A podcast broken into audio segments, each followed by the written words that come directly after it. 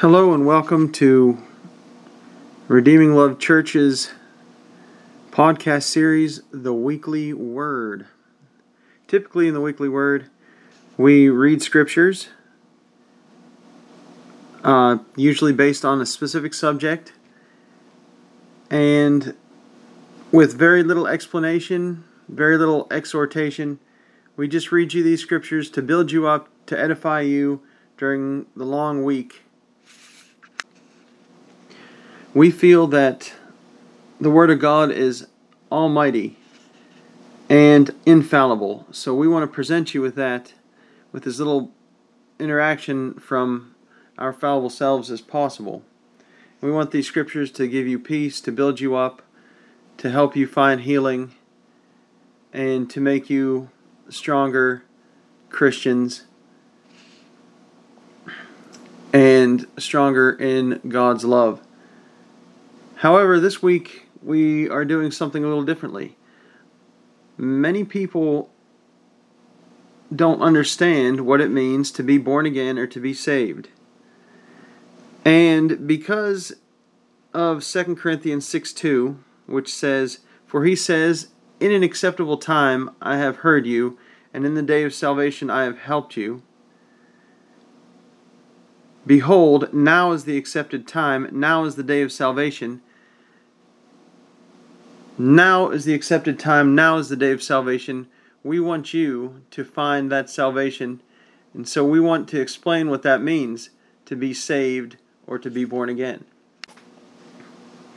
So we've put together several scriptures from the Word of God that helps us to explain what it means to be born again.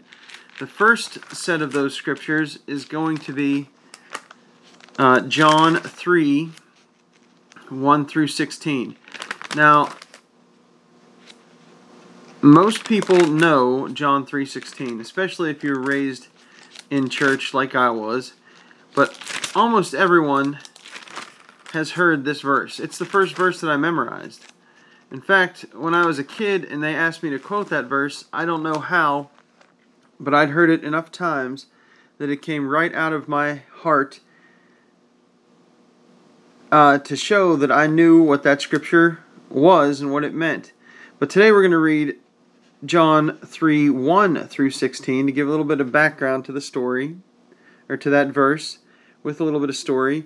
And it's about a discussion between a Pharisee named Nicodemus and Jesus. And it goes like this John 3 1 through 16. There was a man of the Pharisees named Nicodemus a ruler of the Jews. This man came to Jesus by night and said to him, Rabbi, we know that you are a teacher come from God, for no one can do these signs that you do unless God is with him. Jesus answered and said to him, Most assuredly I say to you, unless one is born again, he cannot see the kingdom of God. Nicodemus said to him, How can a man be born when he is old? Can he enter a second time into his mother's womb and be born? Jesus answered, Most assuredly I say to you, unless, unless one is born of water and the Spirit, he cannot enter the kingdom of God. That which is born of the flesh is flesh, and that which is born of the Spirit is spirit. Do not marvel that I said to you, You must be born again. The wind blows where it wishes, and you hear the sound of it but cannot tell where it comes from and where it goes. So everyone who is born, so is everyone who is born of the Spirit.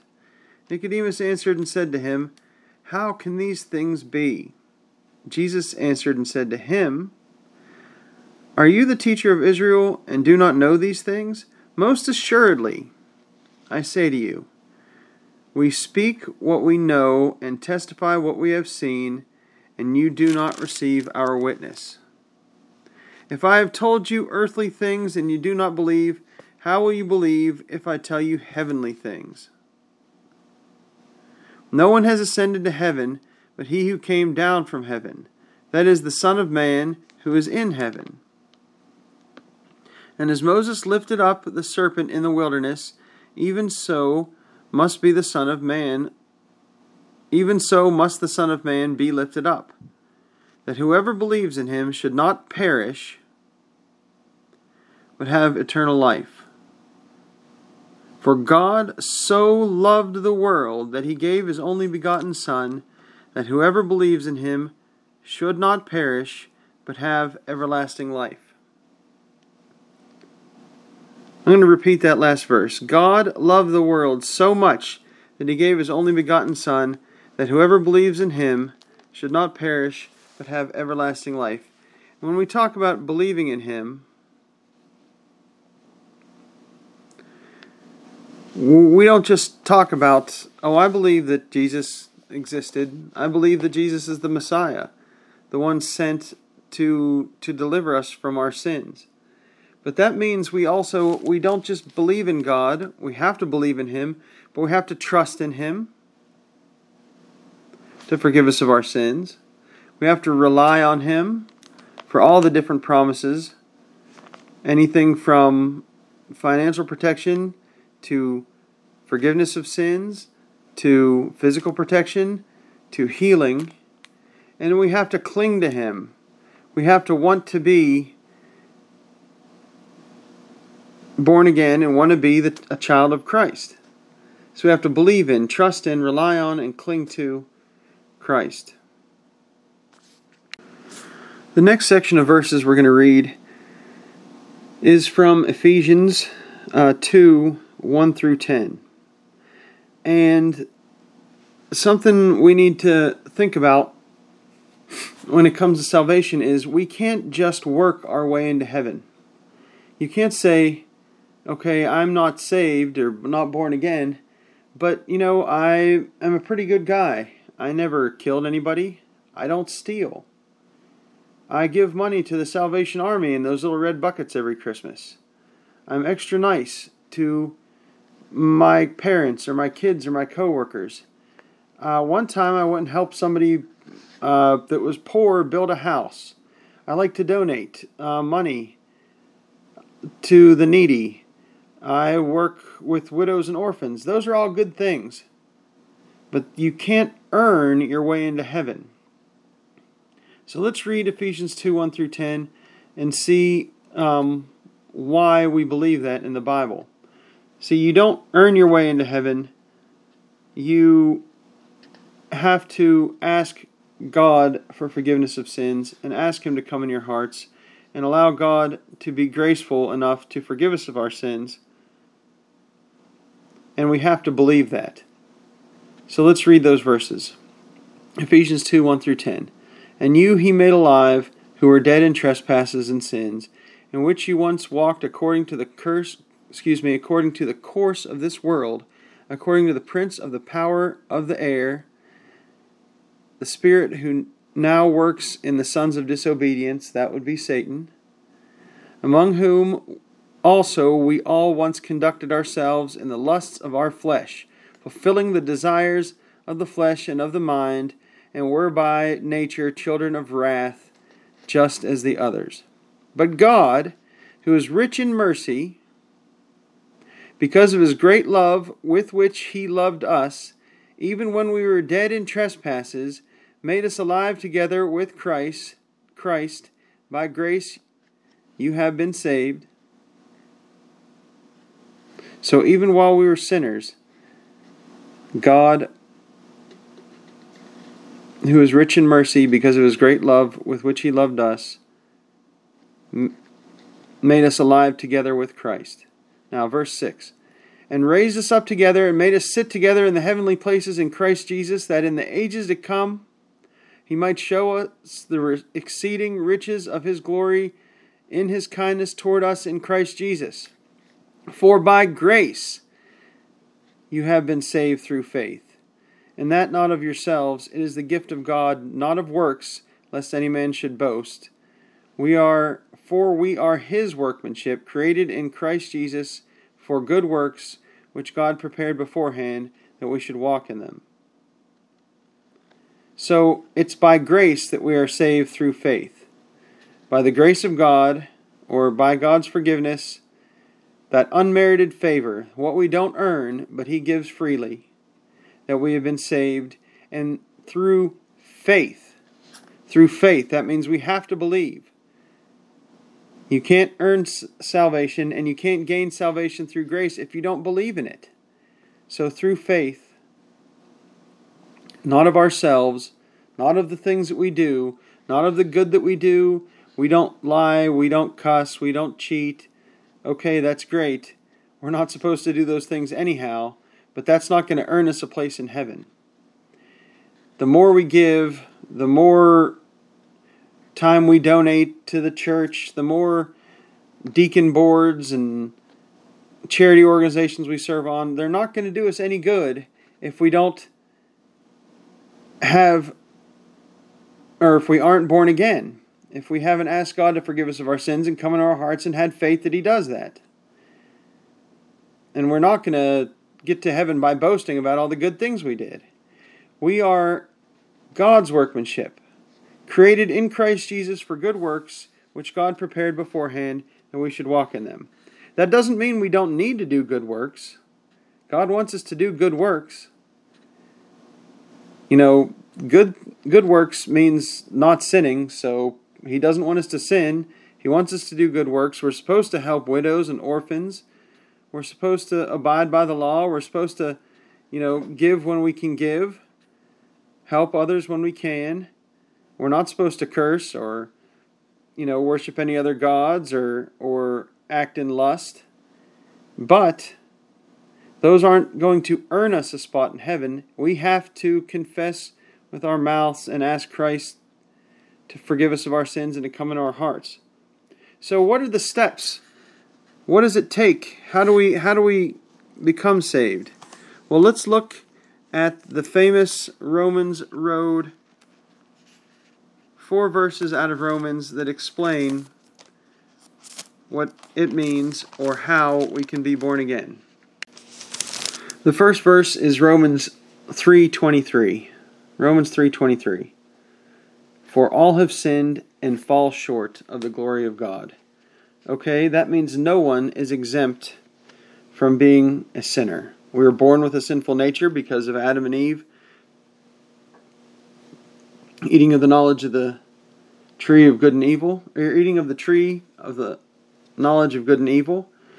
They took sin um, as their choice, and all of their descendants, which is us, are born with a sinful nature, and we've all sinned in our lives. For all have sinned and fall short of the glory of God. Romans 6:23. So what what big what's the big deal? So we sinned, right? Well, here it is, Romans 6:23, for the wages of sin is death, but the gift of God is eternal life in Christ Jesus our Lord. And that doesn't just mean a physical death. It means a spiritual death also. What's worse than spending your eternity separated from God? Nothing. That's what true death is separation from God. You know, we, we know that we have a home in heaven if we're born again. So that physical death, it's almost like a promotion. We get to move on to perfected bodies. We get to bask in the glory of the Lord. We get to worship and praise and have a wonderful eternity. But if we aren't born again, if we haven't been forgiven of our sins, the wages of sin is death. That means an eternity separated from God. That would be bad enough, but it also means hell, an eternity in the lake of fire. But the gift of God is eternal life in Christ Jesus our Lord, so we can rejoice in that. The next verse is Romans 10, uh, verse 13. Romans 10, verse 13. This tells us what we need to do to become saved. Romans 10:13 For whoever calls on the name of the Lord shall be saved. So there it is.